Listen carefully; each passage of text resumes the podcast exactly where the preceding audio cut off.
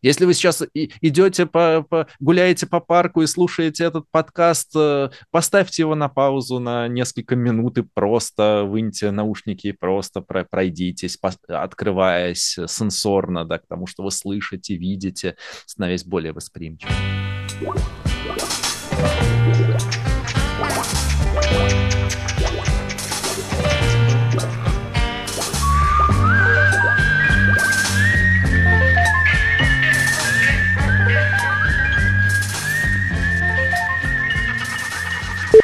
Привет всем.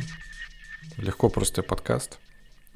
103 эпизод. А, сегодня в гостях э, Виктор Ширяев, который уже был много раз, которого я безумно люблю и уважаю за все, что он делает. В тот курс, который я у тебя прошел а, по поводу осознавания эмоций, был очень важный для меня. Для тех, кто не знает, э, Витя преподаватель, популяризатор научно обоснованной медитации, прагматичной. Мне, мне понравилось, у тебя на ранних версиях сайта было написано прагматичная. Вот. А, практика работы с вниманием, востоковед, писатель и переводчик. Э, все правильно. Ты, ну... Да, все так. Почему, почему ты э, теперь называешь научно обоснованная медитация, а не прагматичная? Потому что, типа, научно обоснованная более понятная, типа, человеку или, или что? Ну, наверное, так. Мне вообще важно, да, что это не просто какая-то мистика, эзотерика, не в смысле, что с этим что-то есть плохое, но для меня в современной картине мира хочется, чтобы ну, мэтчились различные описания, различные события, и поэтому, если они не сильно мэтчатся с современной такой действительно научно обоснованной картиной, то это, ну, как минимум странно, как максимум тогда про это сложно говорить. Uh-huh.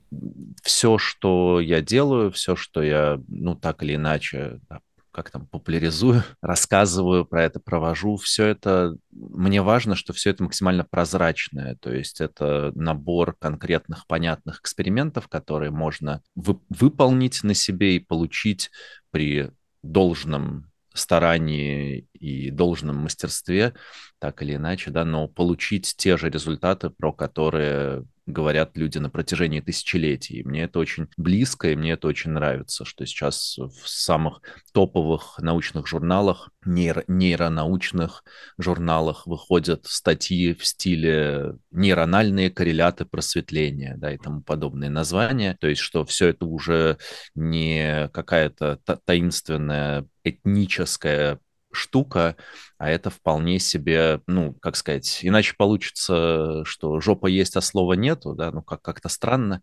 Я надеюсь, ни- никого не смутит соседство жопы и просветления. В конце концов, для того, чтобы просветлиться, традиционно считается, что нужна довольно плоская жопа. И железная. Довольно много подушка часов, да, приходится намотать э, для того, чтобы это произошло. Ну, если, конечно, вам не так сильно везет, что вы живете во времена Будды, от одного только первого слова сразу же просветляетесь. Вот, ну, в общем, да, если серьезно, то мне нравится, что это все дестигматизируется, и вот это какая-то мудрость тысячелетий, вот эти потенциалы, тренировки человеческого сознания, психики, внимания, восприятия, способов интерпретации, способов осмысления того, как мы переживаем то, что мы переживаем.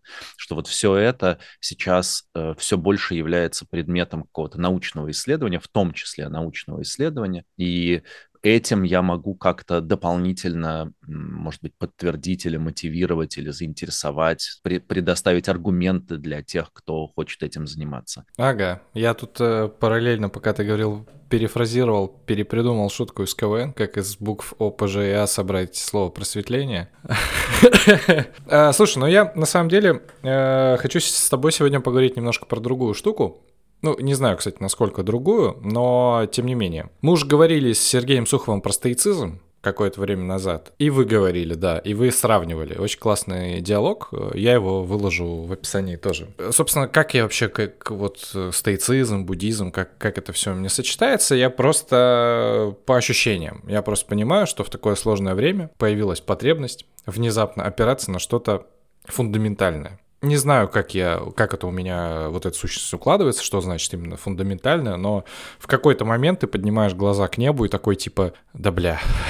Ну, вопрос смыслов каких-то больших, он в такие, в такие моменты экзистенциальных разломов тектонических сдвигов. Да, они все время, плиты все время движутся, но они не все время раскалываются. То есть все время все меняется, но не всегда это происходит настолько явно и настолько болезненно. Поэтому, конечно, в эти моменты какие-то такие экзистенциальные штуки, они выходят на поверхность.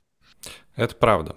А, я, как человек с Дальнего Востока, всегда интересовался чем-то восточным, потому что в подростковое время вот эти все греческие стойки, которые там что-то там дрочили в бочках, э, говорили что-то непонятное, они такие, ну, что-то как-то не так круто, как самураи, даосы и Будда. Вот, ну, и ты такой, типа, восточный, Дальний Восток, вот это все. Вот, поэтому э, мне захотелось узнать у тебя какие-то такие штуки про то, как ну, как вкатиться в буддизм, это, наверное, отсылка к одному из э, предыдущих наших подкастов, где мы с ребятами обсуждали, что мы сейчас все живем в садово-товарищеском Э, садово-огородном товариществе Лимбовка, э, и там было замечание, э, если вы последователи тибетского буддизма, то Бардовка. Бордовка, да. Вот, Бардовский слет. Да-да-да-да-да, который никогда не заканчивается и, и никогда не начинается, видимо. Вот, короче, буддизм достаточно непонятен, непонятен для меня. Ну, то есть есть какая-то некая сущность, то есть ты, ты примерно понимаешь, есть Далай-Лама, есть, э, есть вот эти вот малая большая колесница, которой ты такой тоже, ну, тоже не очень понятно. Вот. Есть, кстати, штука, которая меня очень в какой-то момент поразило, когда Далай-Лама э, сказал, что все научные исследования, которые опровергают какие-то, ну, не помню, кстати, догматы ли или еще что-то, э, сказанное в ранних писаниях буддизма, по умолчанию, типа, опираемся на, на, на, на научные данные. Я такой, типа, а, а что, вот серьезно, да, вот так вот можно? Вот это... Поэтому э, хочу, короче, с тобой поговорить вообще про то, что это такое, как этим заниматься, зачем, да, давай, конечно. Ну, у меня тут есть несколько вариантов того, как мы можем двигаться. Могу, да, как сказать, мы можем зайти с какого-то ликбеза про эту тему, а можем э, зайти через буддизм для сложных времен и, соответственно, больше про какие-то... Ну, то есть тут смотри, я... Интересно. Ну, давай вообще тогда с базы вообще, что такое буддизм, ну, если совсем так вот, э, чтобы понятно было. Черт, ты застал меня врасплох.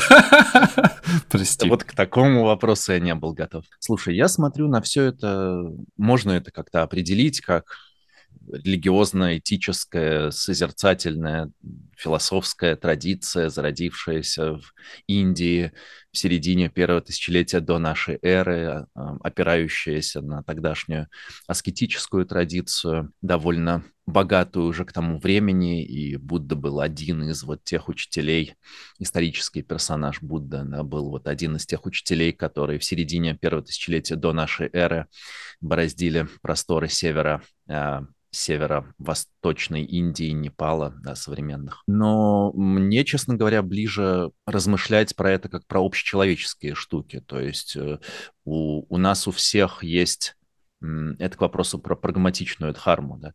У нас э, у всех есть внимание и навыки внимания, навыки внимательности, сосредоточения, какое-то количество э, сенсорной ясности, да, понимания того, что с нами происходит, что мы сейчас слышим, чувствуем в моменте там, и так далее. И люди на протяжении веков и тысячелетий во всех традициях, во, вс- во всех народах так или иначе эм, исследовали вот э, это. Да? То есть были люди, которые учились лучше вырезать из дерева, были люди, которые учились лучше э, получать более эффективный урожай, были люди, которые учились, э, не знаю, лучше предсказывать погоду, а были люди, которым было интересно это исследование, ну так или иначе, особенности нашего человеческого сознания, восприятия, вот все, что я говорил в начале. И это что-то просто присущее человечеству. И в разных у разных народов в разные моменты истории появлялись вот такие люди, которые занимаются этим профессионально. То есть в более э, ранних обществах это шаманы, скажем, и это больше всякие экзогенные способы, внешние способы изменения своих состояний, исследования состояний, то есть какие-то вещества там и так далее, не знаю, громкая музыка ритмичная, всякие такие штуки, иступленные танцы, пляски, тяжелые физические испытания, и все это э, вводит человека в особые состояния, в которых нужно учиться с этим ну, так или иначе справляться, да, и из этого какой-то смысл извлекать э, за счет того, что вот такие экзогенные штуки, внешние штуки, э, они нарушают привычное обыденное состояние, нарушают привычные паттерны того, как мы воспринимаем себя и мир, то там вот в этих точках разлома можно что-то интересное увидеть, узнать и ну, полезное для жизни в конечном итоге извлечь, как это интегрировать потом. Постепенно люди стали приходить к тому, что оказывается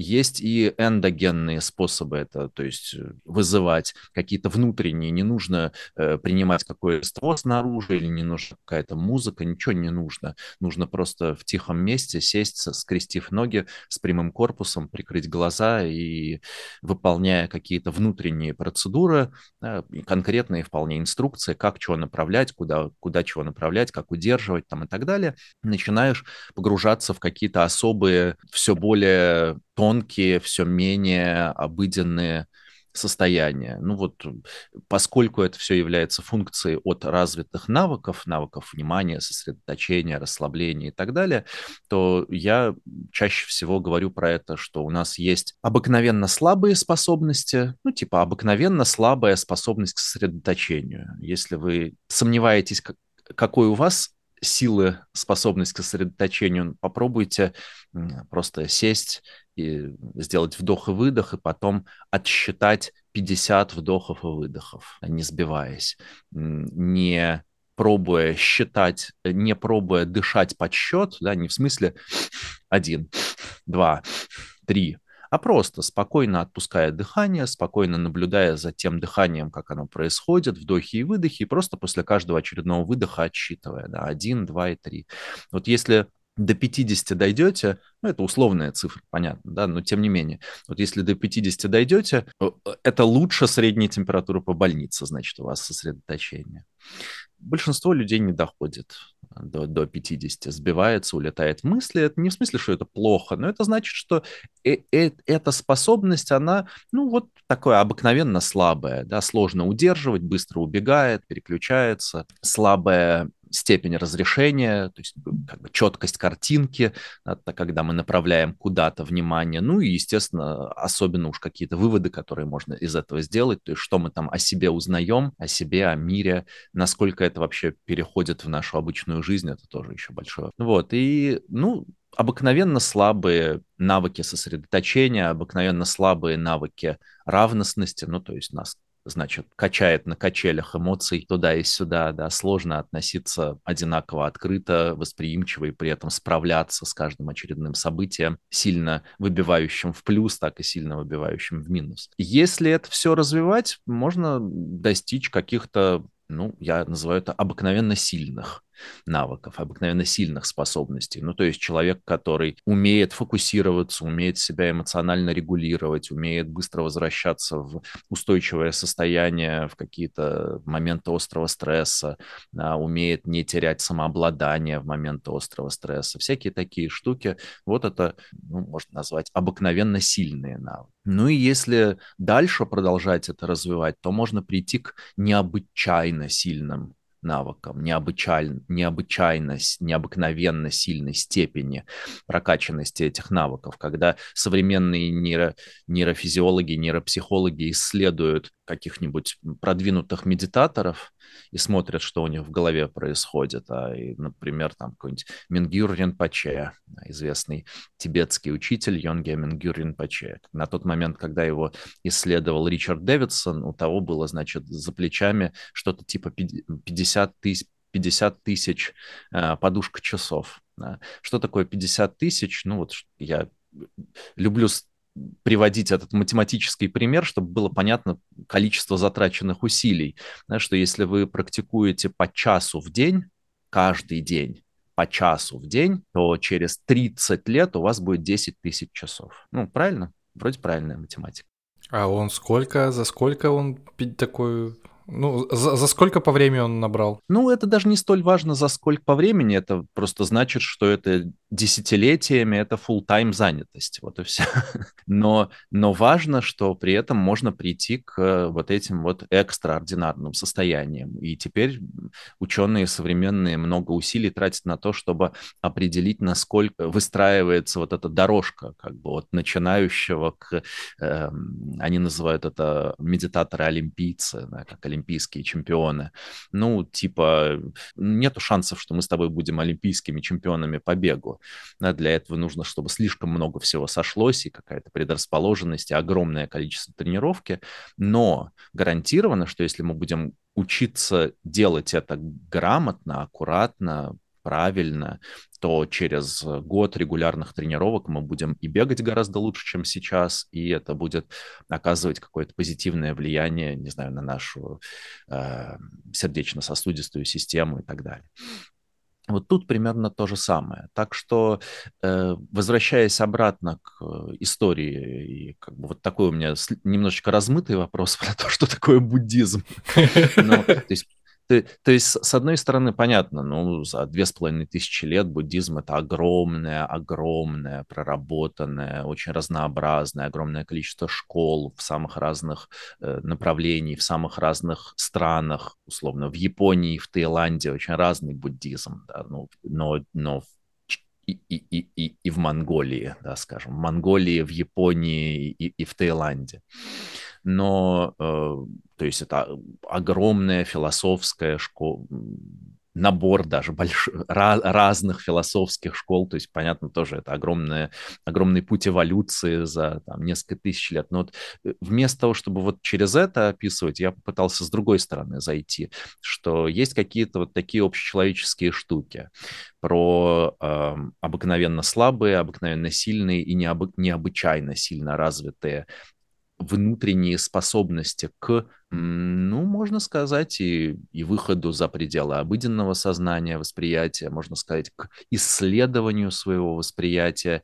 И Будда исторически был одним из тех, кто, ну, вот этим занимался в середине первого тысячелетия до нашей эры, занимались тогда этим многие, э, такой знаменитый философ, психолог, психиатр Карл Ясперс, первой половины 20 века, у него есть э, такой термин «осевое время», actual time, да, осевое время. И осевое время — это вот момент середины первого тысячелетия до нашей эры, когда внезапно появляется ну, по сути, появляется вот эта новая волна индийской цивилизации, новая волна греческой цивилизации, новая волна в иудаизме, китайская мысль, то есть, условно, Лао Цзи, Конфуций в Китае, Будда и Махавира в Индии и соответствующие персонажи, там, Парменид, Эмпедокл, Сократ в Греции, то есть все они плюс-минус современники там с разбегом в сто лет, что само по себе странно, да, Конфуций, Лао Цзи, Будда, ну, то есть все, кого,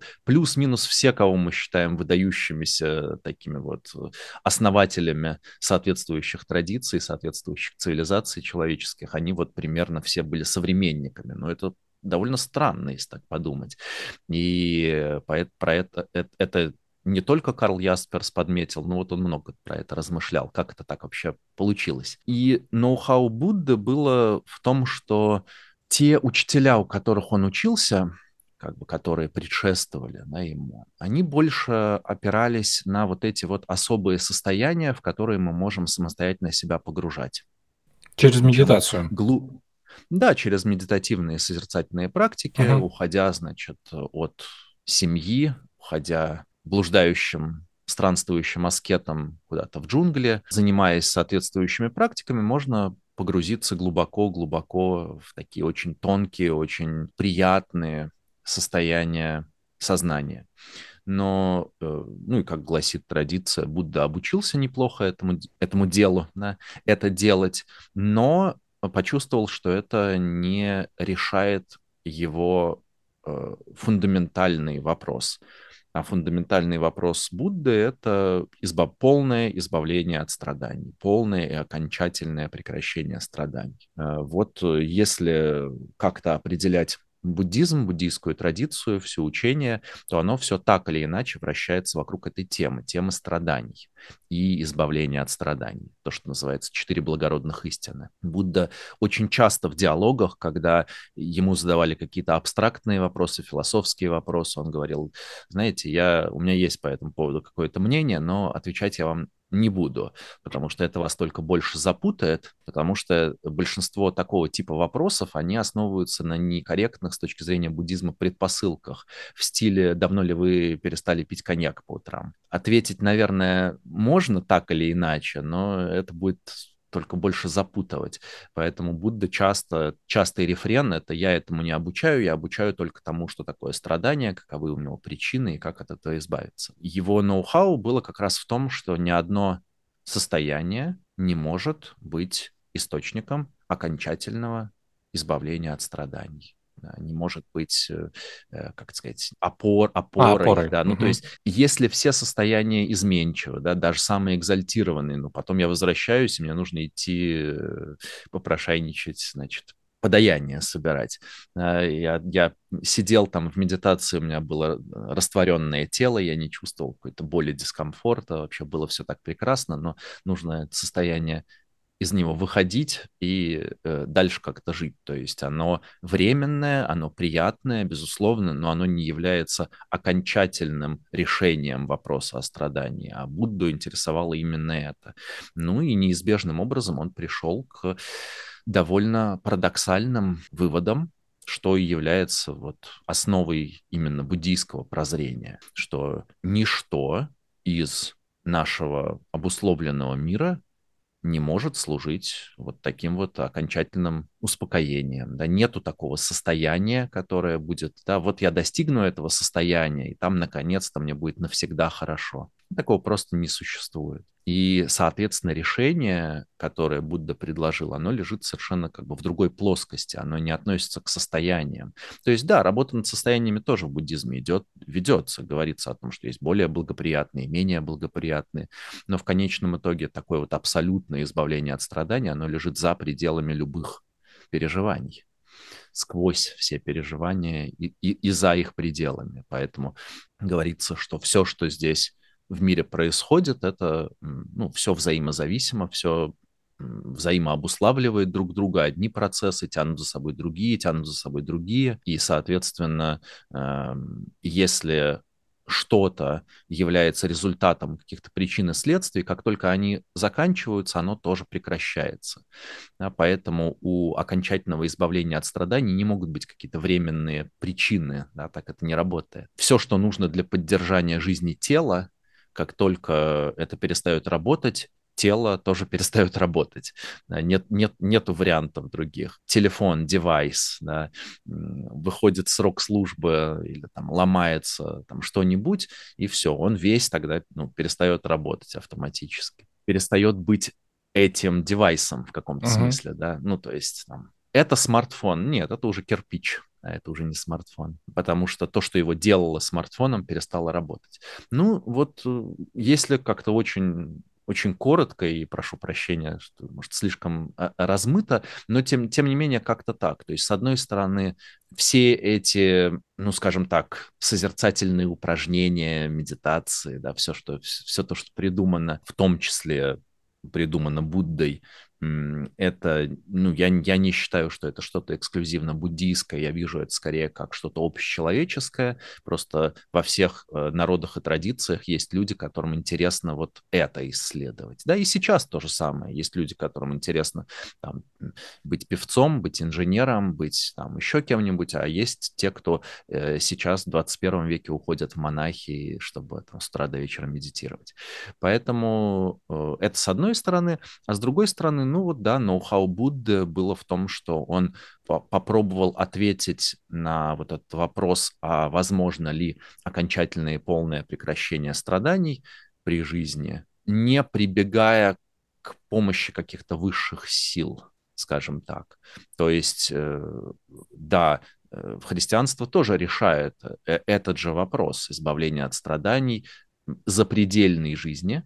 Но потом, да от, ответ, да, потом, потом. Если ты хорошо все сделаешь здесь, то потом тебе, значит, что-то гарантируется.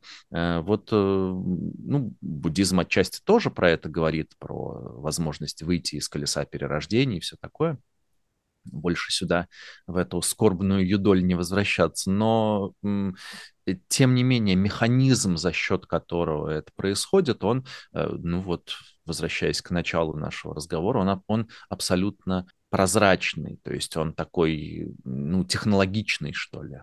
Он повторяемый, он не сильно завязан на какие-то мистические верования, представления о чем-то, что невозможно напрямую пощупать, да, потрогать. И за счет этого, в том числе, вот именно, именно буддийские идеи, иногда это называют там, буддийская наука или буддийская психология. Э, не случайно у этого сейчас так, такое, такое хорошее сочетание с современной, современной наукой, современным миром, то есть э, ну, христианство, не знаю, иудаизм там, и так далее, мировые религии все-таки гораздо менее compatible, менее совместимы э, по разным причинам. Может быть, они и могли бы быть более, но вот оказалось, что буддизм, тем не менее, не в последнюю очередь, это вот то, что ты сказал, слова Далай-Лама о том, что, типа, если э, наука обнаружит что-то, что будет противоречить, докажет да, что-то, что будет противоречить основным постулатам буддизма, то буддизму придется поменяться. Ни один духовный иерарх иерарх так, э, ну, то есть вряд ли так скажет иудейский там или, или, или христианский иерарх.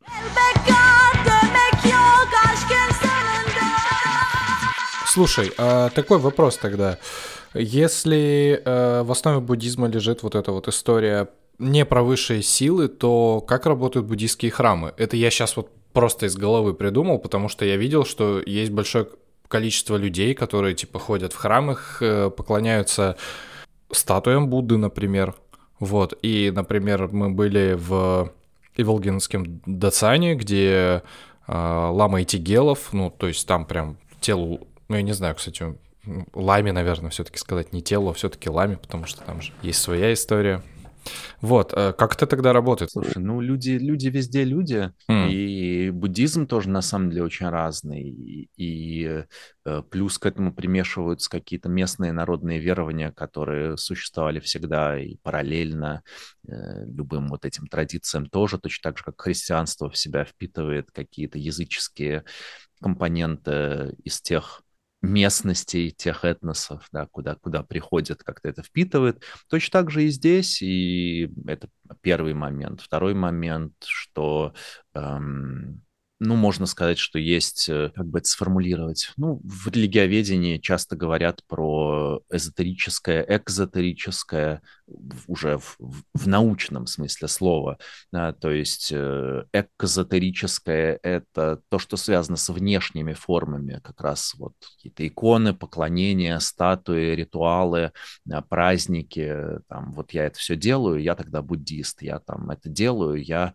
э, христианин. То есть, например, например, я там по воскресеньям посещаю церковь, и я соблюдаю пост, там у меня икона висит, но это вот э, так, так, такое экзотерическое, экзотерическая сторона религии, и э, эзотерическая, внутренняя, то бишь, да, внутренняя и внешняя. Внутренняя сторона — это все, что касается, ну, собственно, практик или внутренней культивации, то есть то, что ты внутри себя делаешь на уровне помыслов, на уровне эм, управления вниманием, перенаправления вниманием, пере, перенаправления внимания от э, каких-то, не знаю, мирских вещей на другие. Занимаешься, короче, каким-то внутренним деланием, Угу. Так или иначе, в разных э, традициях это примерно одинаково называется. Да, стяжание Духа Святого, внутреннее делание, внутренняя работа, нейгун в, на китайском языке, созерцательные какие-то практики и так далее.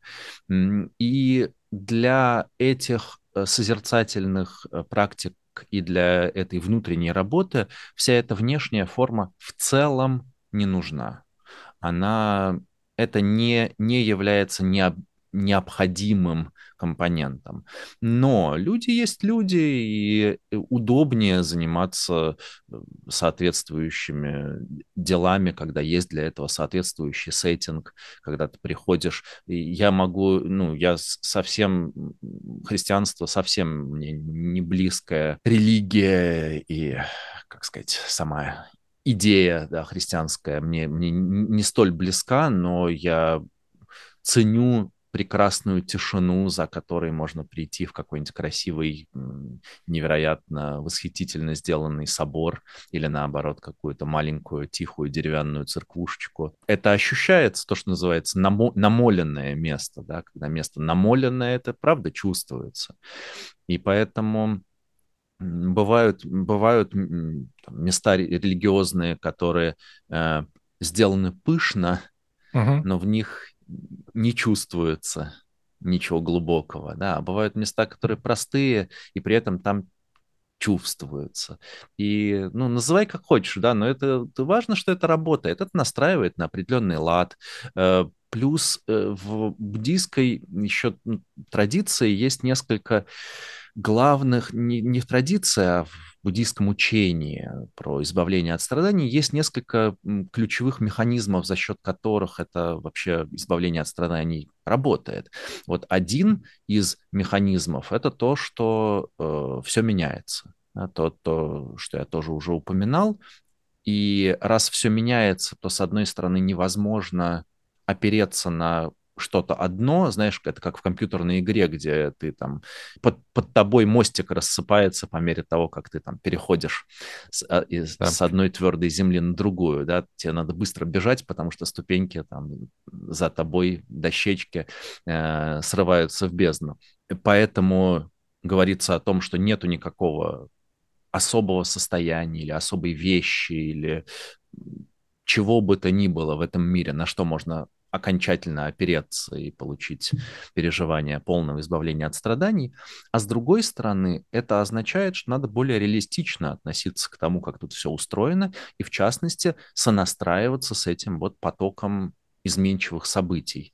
К чему это приводит? Ну, как минимум на э, уровне обыкновенно сильно развитых навыков, да, это приводит к тому, что э, проще отпускать, проще принимать.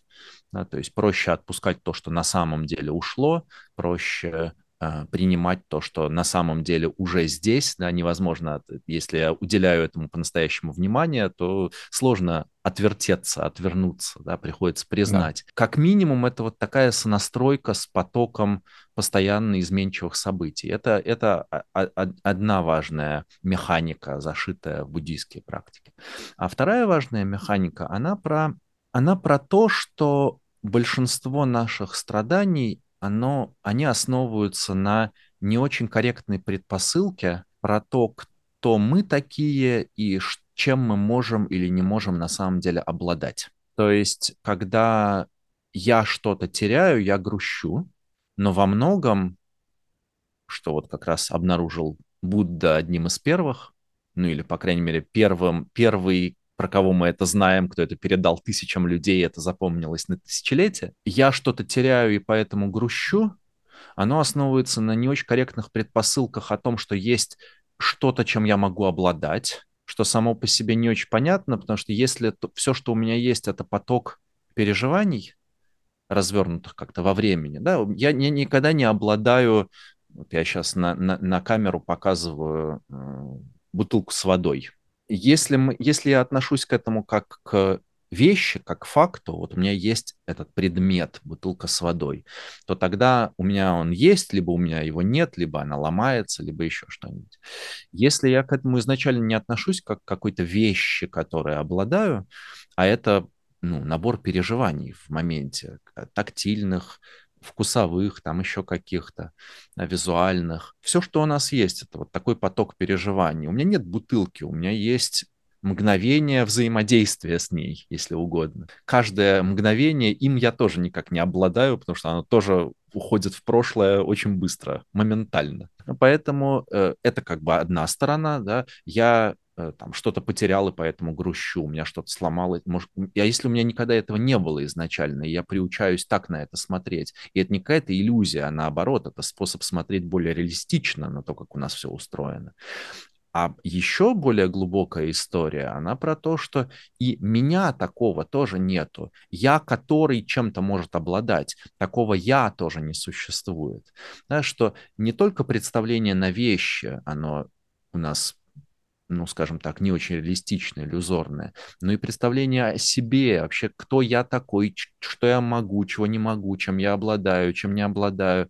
И вот э, одно из открытий Будды, такое действительно ноу-хау, оно было про то, что э, большинство страданий возникает из-за вот этого некорректного самовосприятия. Все эти внешние формы поклонения, да, вернуться обратно к этим храмам, статуям и так далее, что э, они, конечно, могут быть тоже завязанными на что-то эгоистичное, центрироваться на себе. Да. Я э, там пусть у меня будет здоровье, пусть у меня будет там, там ну, такие проситель, то, что называется просительные формы молитв, когда я прошу высшие силы, чтобы не знаю, чтобы у меня все было хорошо, у моих близких все было. И это, это тоже есть, безусловно, и все мы так или иначе эгоистичны и хотим, чтобы у нас все было хорошо и у наших близких. Но при этом все-таки такая настоящая... И наверняка тоже многие видели таких людей, знают таких людей, когда настоящая форма такой глубокой религиозности, она очень самоотверженная, она очень не про себя, а про других, она очень, когда люди отдают всех себя на вот такое служение, а, служение. Поэтому, когда э, какой-нибудь индус э, три раза в день или там сколько-то, я не знаю сколько, но неважно, э, идет и покупает свежие цветы, чтобы украсить эту статую, полить ее там молочком и там еще что-то, еще что-то, то вот все эти действия, во-первых, они по определению бессамостные, да, то есть они, они не про меня, они про эту статую они про этот ритуал, про эти действия, особенно если они еще совершаются в соответствующем каком-то собранном, включенном, внимательном состоянии, то это моменты, в которых нет у меня. И, и в эти моменты они глубинно удовлетворяющие, глубинно спокойные, если угодно поскольку нету того, кому плохо, нету тому, того, кому нужно, чтобы стало лучше срочно, что любая неудовлетворенность в моменте – это сейчас что-то не так. Я хочу, чтобы то, что сейчас, поменялось на что-то другое, перескочило из того, что есть, в то, что могло бы быть, и надеюсь, что будет, но по какой-то причине этого сейчас нет. И вот на этой растяжке возникает напряжение да, или в прошлом что-то не так, еще более абсурдная история, да, в прошлом что-то не так. Как есть, так есть, да, и в настоящем, как есть, так есть. Но на будущее мы можем влиять, и это как бы еще одна важная буддийская история, что на настоящее влиять не могу, но делая что-то в настоящем, я могу влиять на что-то дальнейшее. Слушай, пока, пока далеко не ушли, э, знаешь, у меня такой вот парадокс возник. В психотерапии достаточно есть важная история про присваивание когда ты понимаешь, э, ну, что ты присваиваешь какой-то опыт, ты присваиваешь там, я не знаю, какое-то какое переживание и прочее. А как это у, тогда вот накладывается друг на друга? Слушай, мне кажется, что во многом это просто способ говорения, да, и, может быть, даже о чем-то об одном и том же. Действительно, было бы странно, если бы буддисты говорили о присваивании себе своего опыта, потому что вроде как э, весь дискурс, он про, про противоположное. Присваивание себе своего опыта — это то, что ведет к страданию. Но потому что нет никакого присваивания, нет никакого себя и так далее. Но немножечко хитрее. Речь не о присваивании как таковом, ну вот один из главных навыков, которые культивируются в буддийской практике, это навык равностности или уравновешенности. Нейтральности. И навык рав... Нет, это не нейтральность. Нет? Это скорее, mm. это скорее открытость и позволение. Mm. Это, скорее, это скорее про то, что если я сейчас чувствую э, грусть, равностность по отношению к этой грусти значит, что я не пытаюсь с этой грустью что-то сделать. С этой грустью все так. а мне не нужно пытаться ее подавить, мне не нужно пытаться ее избегать, мне не нужно пытаться ее предотвращать. С этой грустью все уже так. Да? Большинство людей, которые приходят в терапию, потому что им нужно что-то сделать со своими эмоциями, это, как правило, либо потому что эти эмоции дискомфортные, и это сложно выносимо, а я, мне сложно справляться с эмоциями, они неприятные, либо они подталкивают, либо они искажают как-то восприятие, а я вижу сквозь эти эмоции мир по-другому, чем мне хотелось, или они приводят к, там, подталкивают меня к каким-то действиям, которые, да, я хочу жить по-другому. Все это при этом направляется на, ну, как бы на борьбу с эмоцией. То есть если эмоция – это причина, то надо с ней что-то сделать, и тогда не будет этих следствий. Ну, и в современной терапии тоже уже давно идут другим путем, и в буддийской практике тоже идут другим путем. То есть э, с этой эмоцией все так, с этой мыслью все так. Что будет, если я за нее цепляться не буду, наоборот? Если я не буду пытаться ее оттолкнуть, подавить или, наоборот, удержать, задержать, как бы действовать действовать из, из отвращения или из жадности. Mm. Что будет, если я не, не так, да? И в этом плане тогда все то, что является предметом работы с терапевтом, весь вот этот наш багаж э, нашего прошлого, по сути, как бы замороженного, да, недопрожит, не интегрированного, не как-то, да, не принятого, не знаю, опыта. Можно говорить вот таким буддийским языком, что это просто происходит потому, что э, эти события не были прожиты с достаточным количеством ясности и равностности. То есть э, э, идея, ну, один из способов, как можно про это сказать, да, с буддийской точки зрения, что мы пробуем каждое очередное событие проживать целиком и полностью. Вот, вот оно есть, и вот оно ушло. И вот следующее, и вот оно ушло. если в них не залипать, не застревать, то они и в этот багаж не прекращаются, то, что называется санскары, кармические отпечатки, кармические впечатления. Там есть вот эта этимология про что-то впечатывается, да, какой-то отпечаток, как следы прошлого или что-то, да, в нашем настоящем. Так вот, э, э, если проживать целиком и полностью, то оно все смывается дождем, отпечатки в земле дол- долго не сохраняются, только э, если мы это как-то замораживаем, консервируем. Ну и сейчас вот очень много говорят про травму, психологическую, эмоциональную травму. Вот это как раз такие, да, недопрожитые крутые какие-то штуки. Соответственно, э, поскольку а, они формировались в тот момент, по определению в тот момент, когда не получалось с ними совладать, то иногда это может само проходить, просто что человек взрослеет и получает, появляются какие-то другие методы совладания с вот этими переживаниями, они поднимаются на поверхность, когда снова у них появляется возможность быть допрожитыми, но в большинстве случаев так не происходит, и э, в большинстве случаев люди когда, ну, знаешь, когда там, не знаю, прошло 20 лет, а все еще больно говорить про это. Ну, больно, это нормально, больно, но...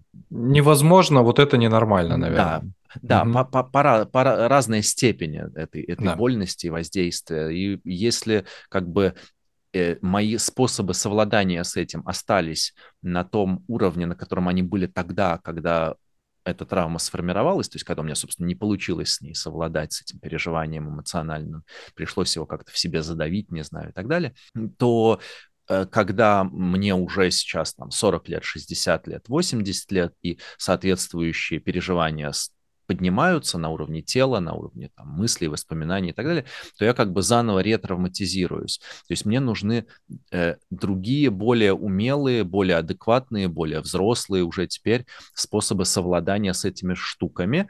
И тогда, если это происходит, то постепенно э, они допроживаются, доупаковываются, доинтегрируются, и таким образом как бы, да, можно их себе присвоить, но автоматически через это отпустить, перестать за это цепляться, перестать это тащить за собой. Гораздо свободнее, легче жить. То есть в этом смысле мне кажется, что тут на самом деле как бы глубинного противоречия нет. Это только такая поверхностная на уровне слов, да, про присваивание или отпускание.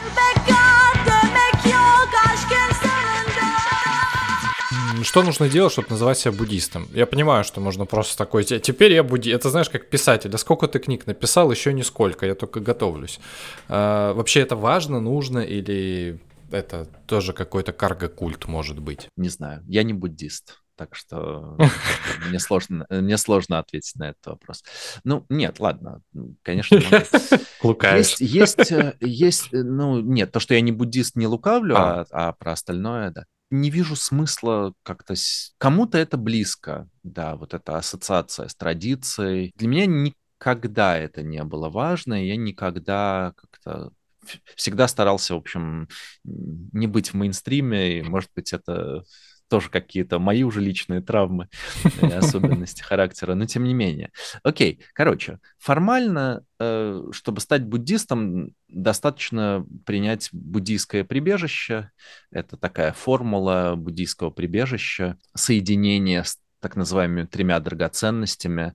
Это Будда, Дхарма и Сангха. Будда — это учитель, э, Дхарма — это учение, и Сангха — это комьюнити, сообщество практикующих. И формула звучит так, что я принимаю прибежище в Будде, я принимаю прибежище в Дхарме, я принимаю прибежище в Сангхе. То есть, другими словами, Будда — это мой учитель, э, Дхарма — это мое учение, и Сангха — это мои коллеги, с которыми мы вместе это делаем.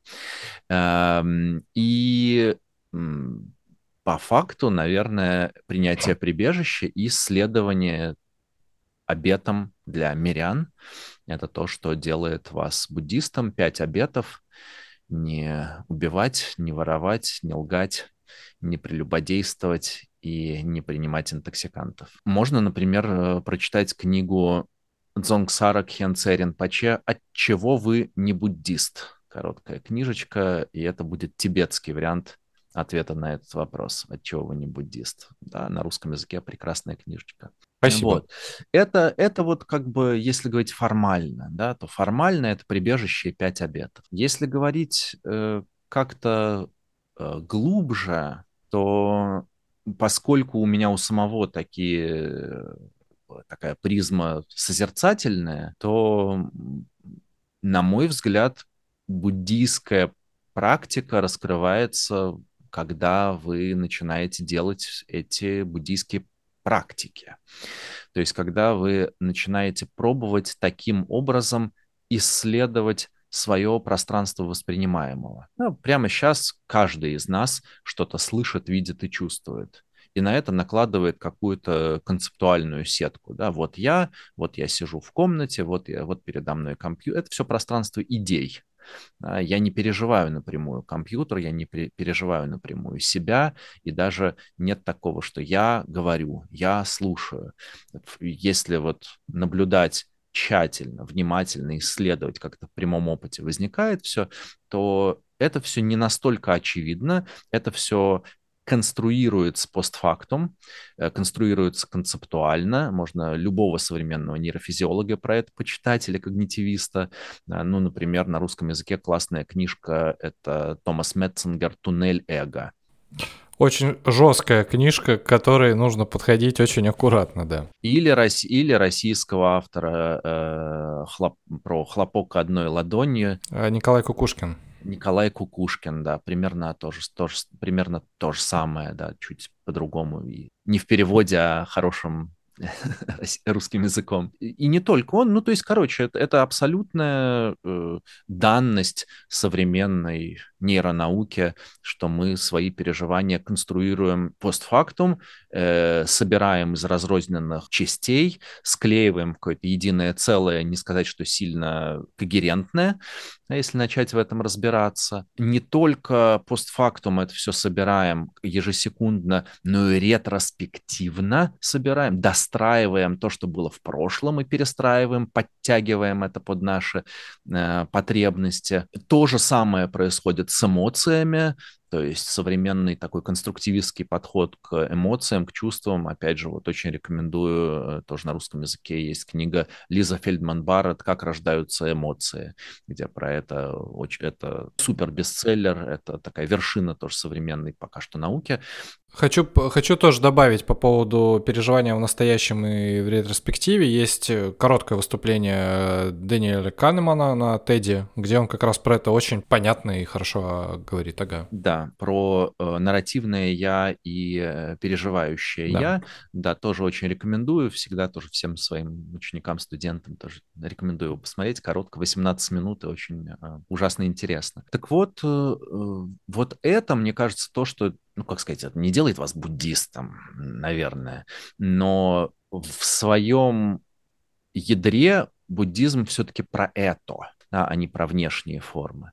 Про вот, э, про вот это, про исследование того, как наше восприятие устроено, и как просто из-за того, что никогда на это внимание особо не, не обращали, да, pun intended, так сказать, э, обращать внимание, да, мы действительно на это никогда не обращали внимания, и поэтому никто, не, ну, условно говоря, никто этому не учит так, таким образом, да, в, в, в обычном каком-то нашем культурном дискурсе, в, в садиках, в школах, э, там, родители, никто этого особо не знает, не умеет, этого не делать. Поскольку у нас нету этого навыка, просто потому что любой навык — это там сотни тысяч повторений одного и того же. Вот любой навык. Ну и, соответственно, если у нас сотни тысяч э, повторений ежедневно, сотни тысяч, что уж там, закрепление какого-то определенного способа восприятия себя, мира э, и всего такого. Все, что у нас есть, это наше пространство переживаний, пространство восприятия, ну, то есть все, что с нами происходит, то, что я вижу, слышу и чувствую из секунды в секунду,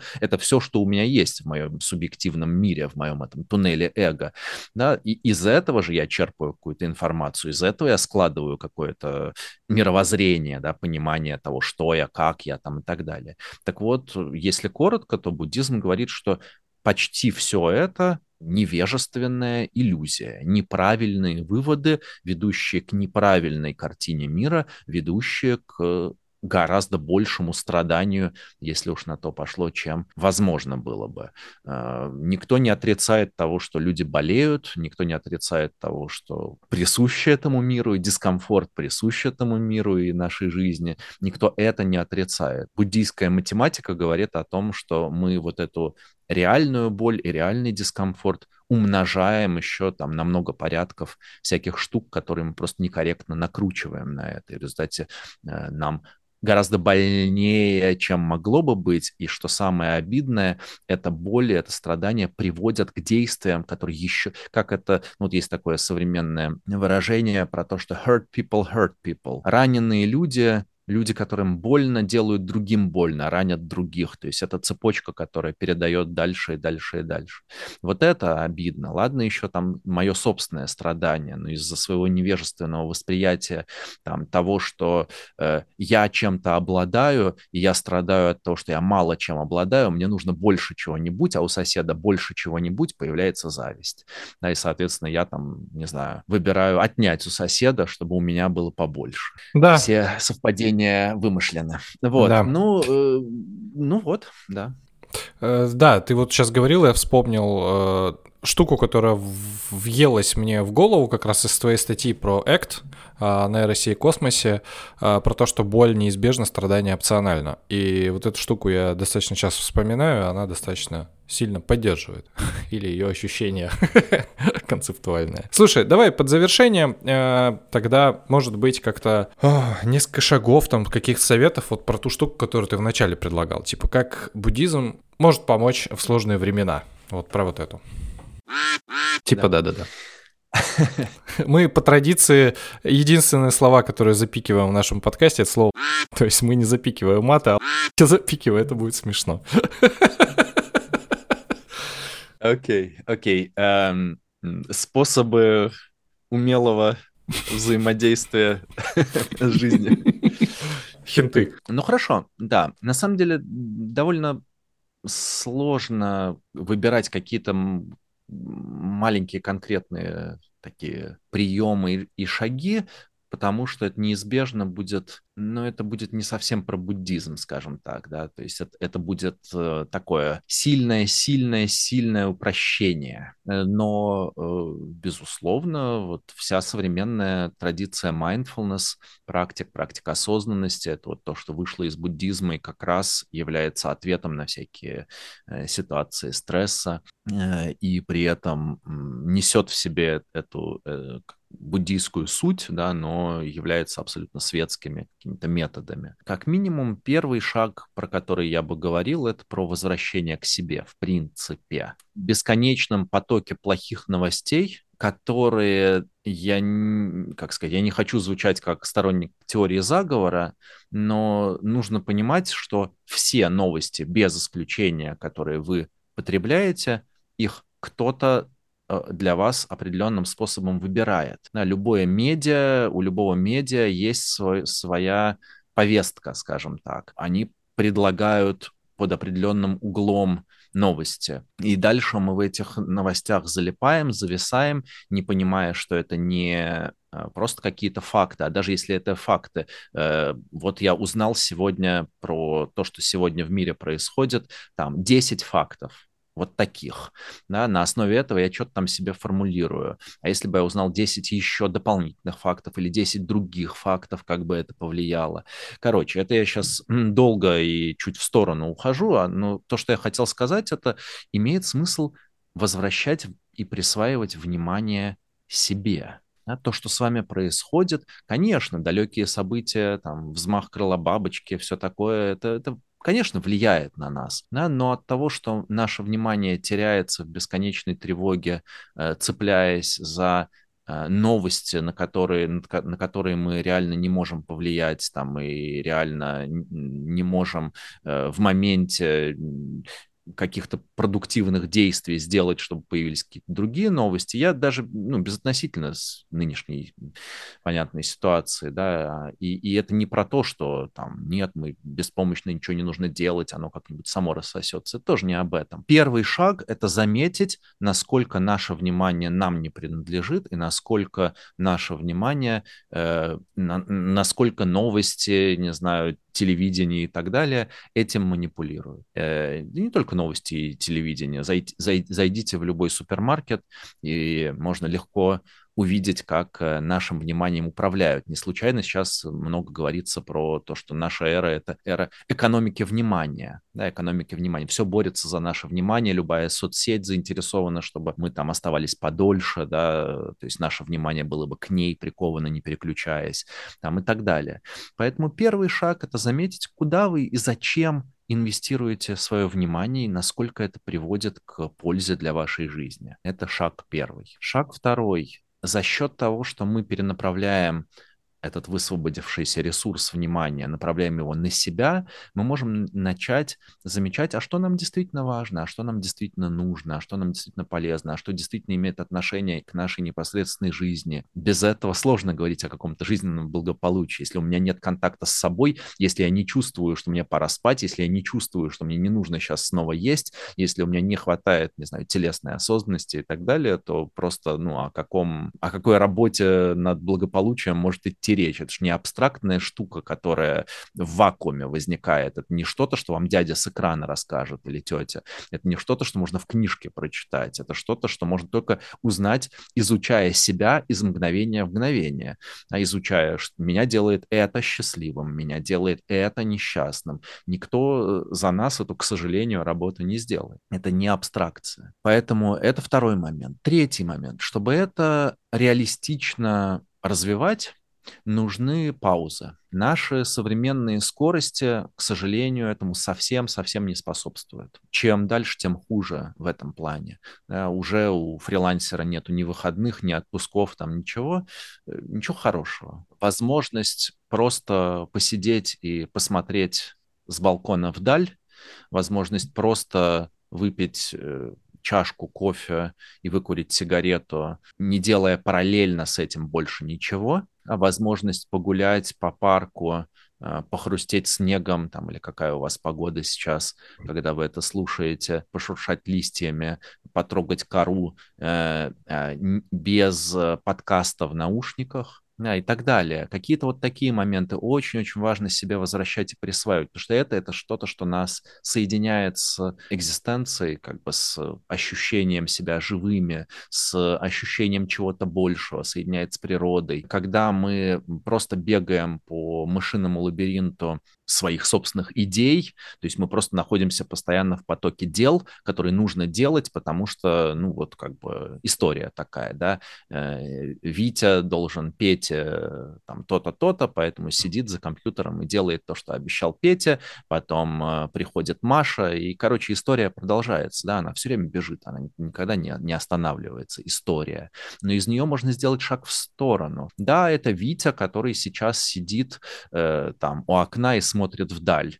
У этого есть этот исторический компонент. Но что, если на эти три минуты появится возможность переключиться на просто созерцание, проживание этого как просто потока событий, проходящих сквозь меня. Вот это вот картинка перед глазами, вот эти вот звуки, вот это дыхание, вот это ощущение тела. И это переживание такого экзистенциального, оно очень важное. Это что-то, что находится за пределами думающего ума, это что-то, что находится за пределами моей отдельной обособленной жизни, то есть это действительно, ну, как-то вот соединяет с чем-то большим, вечным, там, и так далее. Это очень-очень важно. Поэтому делать вот такие там, пятиминутки, трехминутки в день, если вы курите, ну, значит, курите и используйте это так. Если вы пьете, не знаю, чай, кофе, делайте это так. Если у вас есть куда пойти прогуляться, параллельно, повторюсь, да, не ставя какой-нибудь подкаст этот если вы сейчас идете, по, по, гуляете по парку и слушаете этот подкаст, э, поставьте его на паузу на несколько минут и просто выньте наушники и просто пройдитесь, открываясь сенсорно, да, к тому, что вы слышите, видите, становясь более восприимчивым. Это э, вот такой очередной третий да, момент. Ну и, наверное, еще один финально это то, что благодаря этому появляется намного намного больше ресурса для саморегуляции. То есть э, гораздо больше контакта с устойчивостью, гораздо больше контакта с покоем, э, э, как минимум от того, что вы начинаете все лучше понимать, что вам нужно и что для вас работает, как максимум, потому что сами эти паузы — это уже момент глубинного какого-то переключения, перезагрузки.